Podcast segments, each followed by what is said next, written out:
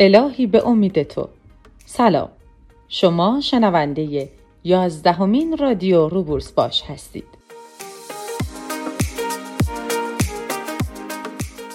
این رادیو رو میشنوید از سایت جامع بورس ایران به آدرس ecn.ir.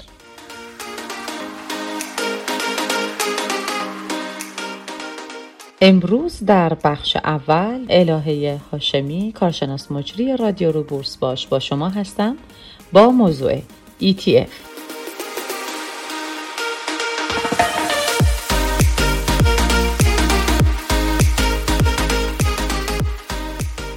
در بخش دوم با دکتر علیرضا سجادی قائم مقامی هستیم با موضوع برخی از اصطلاحات بازار سرمایه.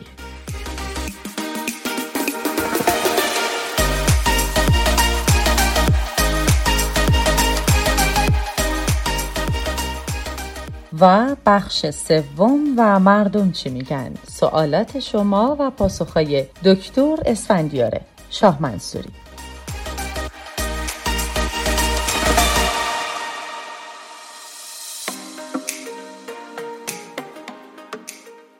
در بخش اول رادیو رو بورس باشه امروز هستیم و همراه شما هستیم با موضوع ETF.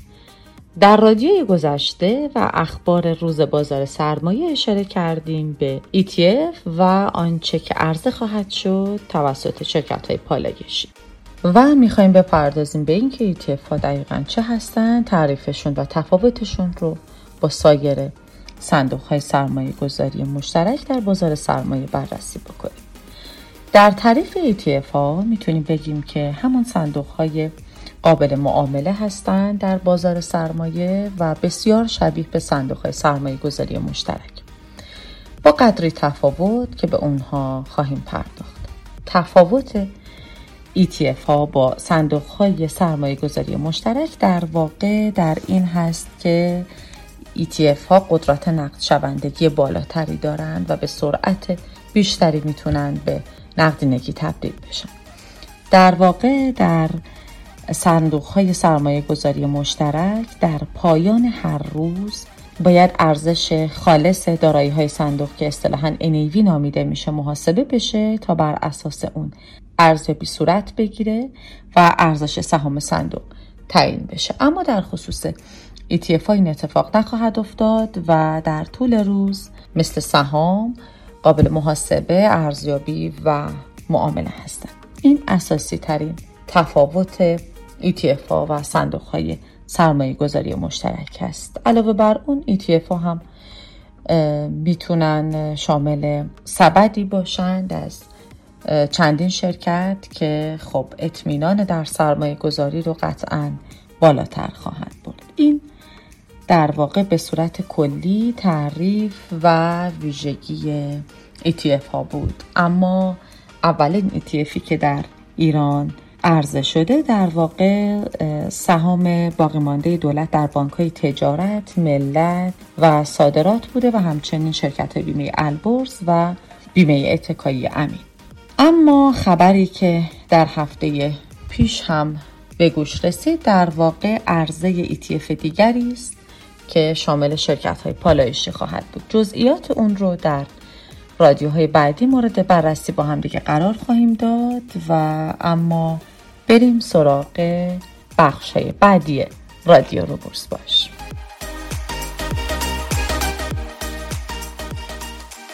در بخش دوم رادیو رو بورس باش سلام می‌کنیم به جناب آقای دکتر علیرضا سجادی قائم مقامی و میشنویم از ایشون در مورد مفاهیم و اصطلاحات رایج در بازار سرمایه.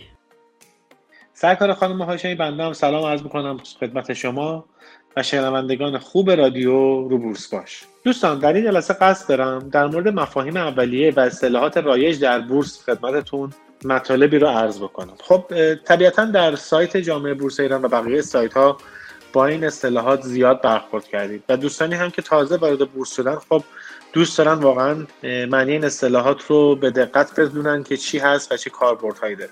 توی جلسه من قصد دارم این اصطلاحات رو با معنی لاتین اون خدمتتون بگم که چه مفهومی داره و به چه صورتی هست، تا اینکه انشاءالله بتونیم ازش استفاده های خوبی رو در برنامه های دیگه داشته باشیم. اولین اصطلاح معامله هست که بهش میگن ترید. داد و ستد کردن یک محصول تجاری رو بهش میگن معامله. دومین اصطلاح معامله گر هست که بهش میگن تریدر. شخصی که اقدام به انجام معامله میکنه رو بهش میگن معامله گر. اصطلاح بعدی خرید هست که بهش میگن بای. انجام سفارش سهم جهت تصاحب مقدار مشخصی به قیمت لحظه‌ای سفارش. اصطلاح بعدی فروش یا سیل هست. انجام سفارش سهم جهت از اختیار خارج کردن آن به قیمت مشخصی در زمان مشخص. اصطلاح بعدی که زیاد میشنوید احتمالاً توی مفاهیم تحلیل ها حمایت یا ساپورت هست. به محدوده از قیمت گفته میشه که مانع از ریزش و سقوط قیمت میشه. احتمالاً زیاد میشنوید که مثلا میگن اینجا قیمت حمایتی هست و یک ساپورت قوی، مثلا ما اینجا این موقعیت داریم روی این قیمت، روی این سهم یا روی این شاخص کل، و مثلا ممکنه که از اینجا قیمت بشکنه پایین‌تر بره یا اینکه برگرده بالا. اصطلاح بعدی مقاومت یا رزिस्टنت هست. به محدوده‌ای از قیمت گفته میشه که مانع از افزایش و صعود قیمت میشه. دقیقاً برعکس همون حالت بالایی داره. فقط دوستان یک نکته خدمتتون عرض کنم. وقتی که یک مقاومتی میشکنه و اون رد میشه ازش قیمت، اون مقاومت از اون به بعد تبدیل به یک خط حمایتی، یک نقطه حمایتی خواهد شد. یا برعکسش اگه یک ساپورتی بشکنه و قیمت ازش بیاد پایین‌تر، بعداً تو برگشت خود اون تبدیل به یک مقاومت قوی‌تری خواهد شد. یعنی موقع‌هایی که این خطا شکسته میشن از اون به بعدش حالتشون معکوس خواهد شد. اصطلاح بعدی تارگت هست یا هدف. شما سهمی رو به مبلغ مشخصی خرید میکنید، قصد دارید در قیمت دیگری بر روی آن سهم فروش انجام بدید، یا سهمی رو فروختین میخواین در یک قیمت دیگری روش خرید انجام بدید. یه مقداری با مثال اینو خدمتتون عرض میکنم. شما مثلا روی 200 تومان سهم هستش، خریدش میکنید، ولی هدفتون واسه فروش این روی 300 تومان هست یا روی 400 تومان هست. در اینجا شما واسه خودتون تارگت تعیین کردید.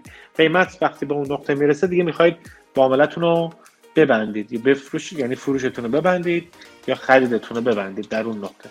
خب به واسطه این تارگتی که شما مشخص میکنید واسه خودتون، دو تا اصطلاح دیگه اینجا خیلی قدرتمند خودش نشون میده. اصطلاح بعدی که اینجا خودش خیلی خوب نشون میده حد سوده که بهش میگن تیک پروفیت.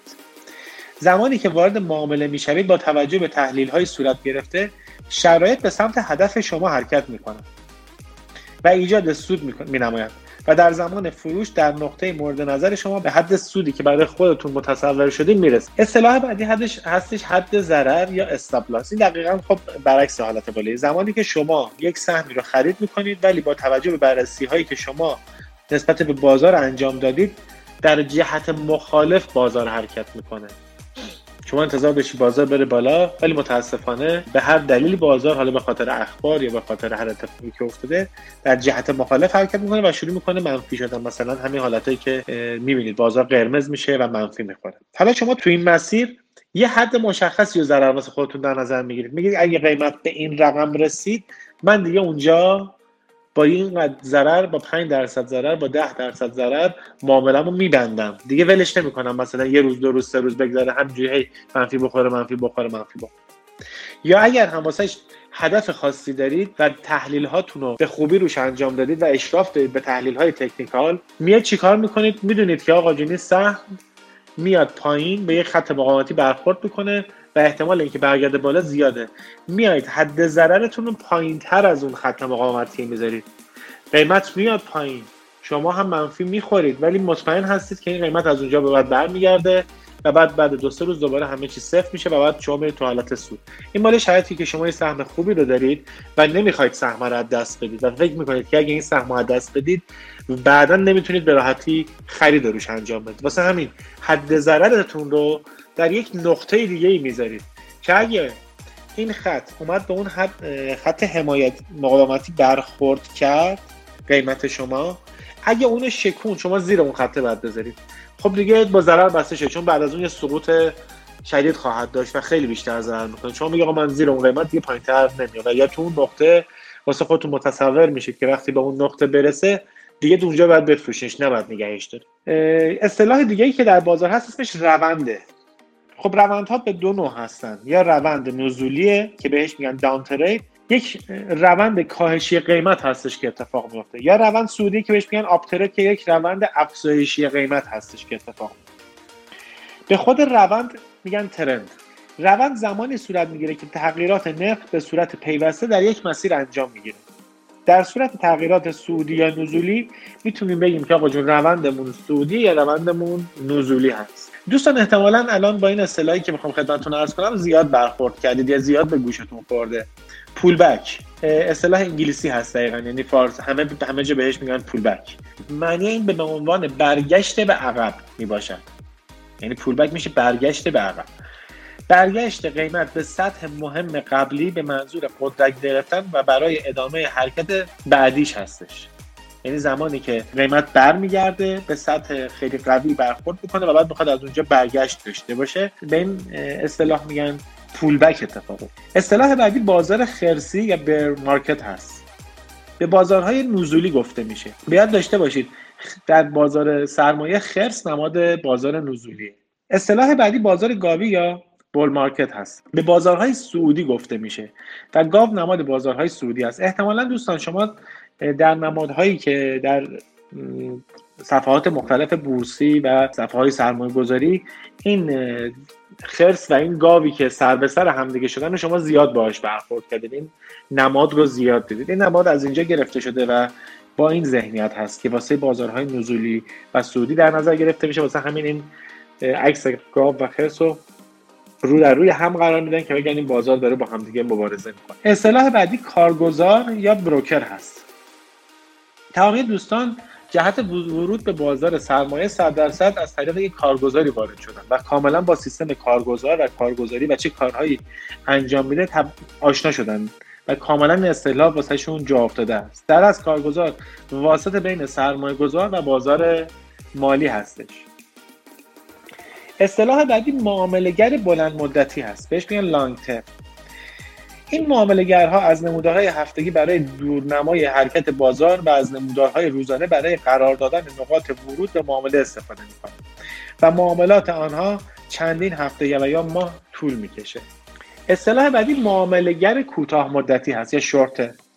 این دوستان از تایم فریم های ساعتی استفاده می‌کنند و معاملات خود را برای چند ساعت و یا یک هفته بارگذاری میکنن و در یک هفته بیشتر نگهش نمیدارن. اصطلاح بعدی اسکالپ هستش که این لغت به معنای نوک زدن هست. به معامله گری استفاده میشه که معاملات خودشون در روز انجام میدن، یعنی با باز شدن بازار وارد معامله میشن و موقعی که بازار میخواد بسته بشه دیگه اون روز از معامله خارج شدن و دیگه معاملاتشون رو به روز یا هفته یا ماه بعد موکول نمیکنن، یعنی معامله رو باز نگه نمیدارن. اصطلاح بعدی سبد هست. خب به مجموعه دارایی‌های مالی است که از محل وجوه سرمایه‌گذاران خریداری شده است. شما طبیعتاً سهام‌های مختلفی رو خریداری می‌کنید و موقعی که در پورتفوی خودتون تشریف می‌برید تو قسمت سبد این سهام‌های خودتون رو نگه داشتید. خب معمولاً یه اصطلاحی هست میگن که همیشه تخم مرغ‌های خودتون رو تو یک سبد نگه ندارید. یعنی باید سعی کنید که در پورتفوی خودتون سبدهای مختلفی تشکیل بدید، از گروه‌های مختلفی باشه، سهم‌ها قوی باشن تا اینکه این سبدهای شما هر کدوم بتونن با قدرت از مال شما و سرمایه شما حمایت کنن. حجم مبنا تعداد اوراق بهادار از یک نوع است که هر روز باید مورد داد و ستد قرار گیرد تا کل درصد تغییر آن در روز با تعیین وقت روز بعد ملاک باشد. خب پس حجم مبنا میشه اوراق بهاداریه که شما از یک نوع هستش که داره در روز معامله میشه و باهاش داد و ستد میشه. خب دوستان امیدوارم که با این اصطلاحات بیشتر آشنا شده باشید، واسهتون کاربردی باشه. من این اصطلاحات رو از این منظر عرض کردم که توش یک نکته‌ای وجود داشت و برای من اون نکته خیلی مهم بود. همینجوری که من اینا رو عنوان میکردم شما حس کردید که در پی این اصطلاحات در پشتش و در دلش یک سری تحلیل‌های تکنیکال وجود داره. از شما دوستان خواهش می‌کنم روی آموزش خودتون کار کنید. روی آموزش خودتون سرمایه‌گذاری کنید تا بتونید معاملات خودتون رو به بهترین نحو انجام بدید. بازارهای مالی طراحی شدن که با سیستم آموزشی شما می‌تونید بهره خوبی ازش ببرید. و اگر رو آموزش خودتون سرمایه‌گذاری نکنید و وقت نذارید و یک سری تحلیل‌ها رو کاملا بهش اشراف پیدا نکنید، ممکنه که به مسیرهای خوبی سهمتون راه پیدا نکنه و خب متاسفانه وارد یک سری ضرر و زیان‌ها بشید. خب همیشه هم موقعی که هر کسی سهمش دست خودش باشه، با قدرت میتونه انتخابش بکنه، واسش مسیر تعیین بکنه، بهش راه بهتری رو بده، تا اینکه بخواد از کسی بپرسه که آقا یا خانم نظر شما چیه، من چی بخرم، آیا میتونی به من یه راهکاری پیشنهاد بدی، یه سهمی رو معرفی کنی. براتون آرزوی موفقیت میکنم دوستان، انشالله که در آموزش‌های خودتون، در تحلیل‌های خودتون، در بررسی‌ها و معاملات خودتون موفق و پیروز باشید. شما رو به خداوند معنان میسپارم، با آرزوی موفقیت براتون دارم. خدا نگهدار. سپاسگزاریم از شما جناب آقای دکتر سجادی و بسیار متشکریم بابت زمانی که برای آموزش در رادیو رو بورس باش می‌گذارید.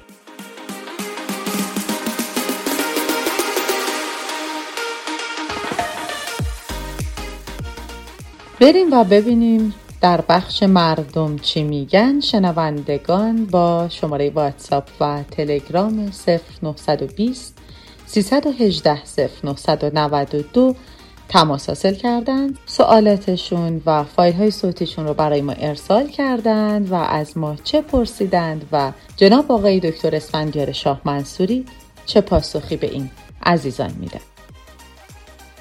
با سلام و احترام خدمت دوستان عزیز رادیو رو بورس باش، امیدوارم که هفته خوبی رو پشت سر گذاشته باشید، هفته پرسودی رو همه ما تجربه کردیم و خدمت شما عرض کنم که شاخص توی روزهای آخر خب خوشبختانه امروز تونست از 1,400,000 واحد هم عبور کنه و پاسخی بود بر یک سری از نگرانی هایی که ساعات پایانی دیروز اتفاق افتاد و بعضی از سهامداران با عجله سهمشون رو فروختن.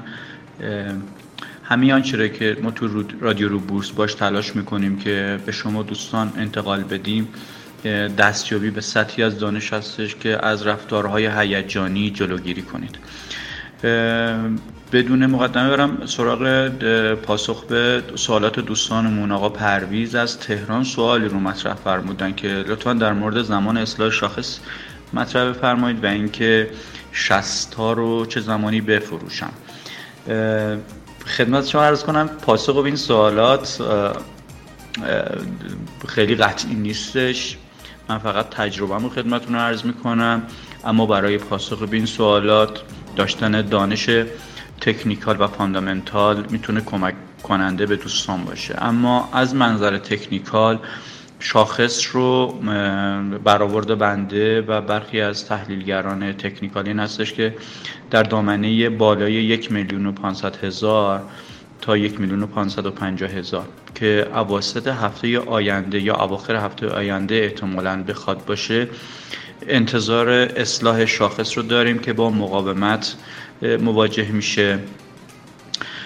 اما سر راه همیشه آنچه را که داره نشون میده، یکی از معیارهای تحلیل تکنیکال مقاومت و یا حمایت عدد روند هستش که دیروز مشاهده کردید که قبل از اینکه به 1,400,000 برسه بازار منفی شد و به استقبال اصلاح رفت، در حالی که برآورد ما بر این بود که اینجا نیاز به اصلاح نداره و اصلاح در نقاط بالاتری احتمالاً اتفاق بیفته.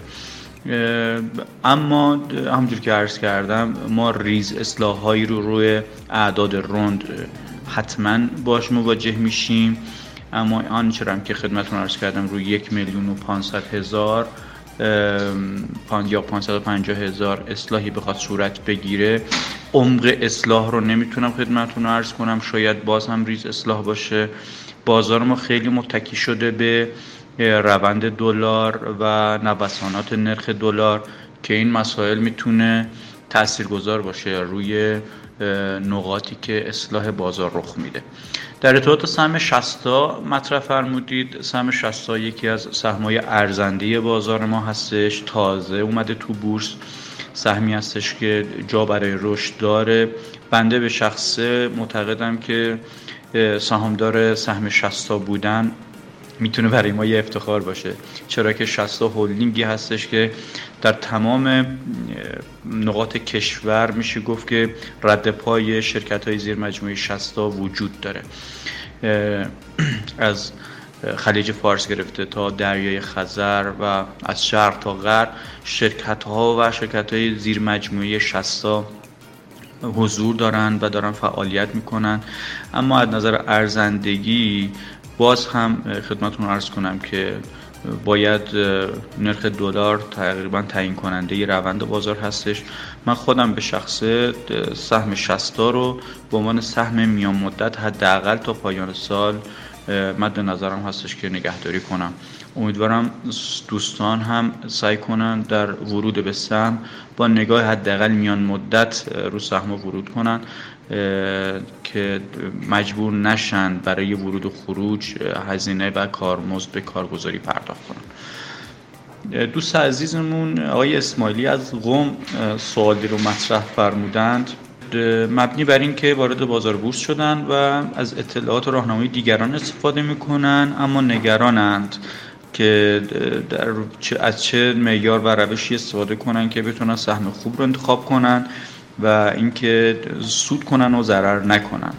برای چندمین بار من در رادیو رو بورس باش دارم تأکید میکنم خدمت دوستان، خواهش میکنم از دوستان عزیزم، شمایی که سرمایه‌اتون رو به سختی گردآوری کردید و امید به رشد و سودآوری دارید، با خودتون رو راست باشید. شما یا صاحب دانش و تجربه برای معامله‌گری در بورس هستید یا نیستید، یا اینکه می‌خواهید یاد بگیرید یا نمی‌خواهید یاد بگیرید. اگر واقعا به دنبال این هستید که در فضای بازار سرمایه حضور داشته باشید، لاجرم بدون برو برگرد، بدون تعارف باید برید دانشش رو کسب کنید.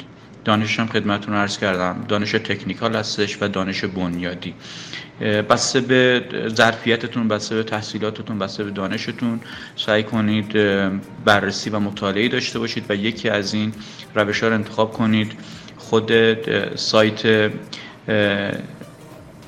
جامعه بورس ایران تبلیغاتی رو شروع کرده مبنی بر برگزاری دوره تکنیکال و فاندامنتال. میتونید در همین دوره ها هم شرکت کنید که از طریق دانشگاه شریف بهتون سرتیفیکیت داده میشه. به هر ترتیب سعی کنید دانش لازم رو به دست بیارید تا بتونید در بازار موفق باشید. اگر فکر میکنید که فرصت لازم رو ندارید و یا علاقه‌مندی لازم رو برای کسب دانش ندارید، پیشنهاد بنده به شما این هستش که از ظرفیت‌های دیگه‌ای که در بازار بورس وجود داره، به خصوص صندوق‌های مشترک سرمایه‌گذاری استفاده کنید.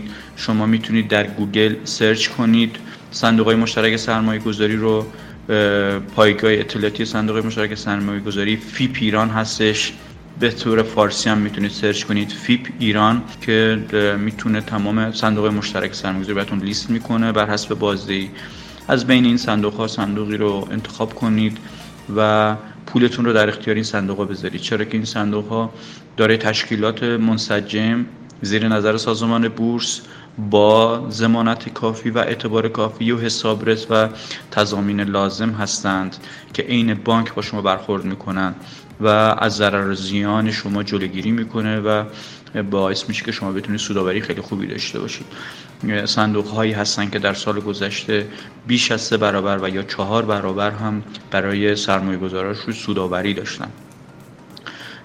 بنده پیشنهاد میکنم سعی کنید یا دانش لازم رو کسب کنید که بتونید از منافع و سودآوری بازار استفاده کنید و یا اینکه سرمایه‌تون رو در اختیار منابعی که از دانش لازم برخوردار هستن بذارید تا از ضرر زیان آتی جلوگیری کنه.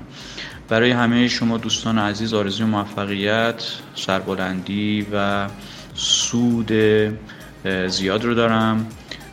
موفق باشید. خدا نگهدار.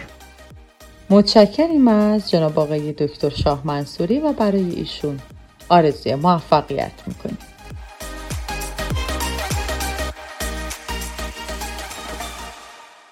امروز رادیو رو بورس باشه 11 رو همراه همدیگه شنیدیم و اما همچنان رادیو رو بورس باش همراه شماست، شما همراه ما باشید. پورتفوی سبزی رو براتون آرزو می‌کنیم. معاملات خوب و بازار گرمی داشته باشید. روز خوش و خدا نگهدار.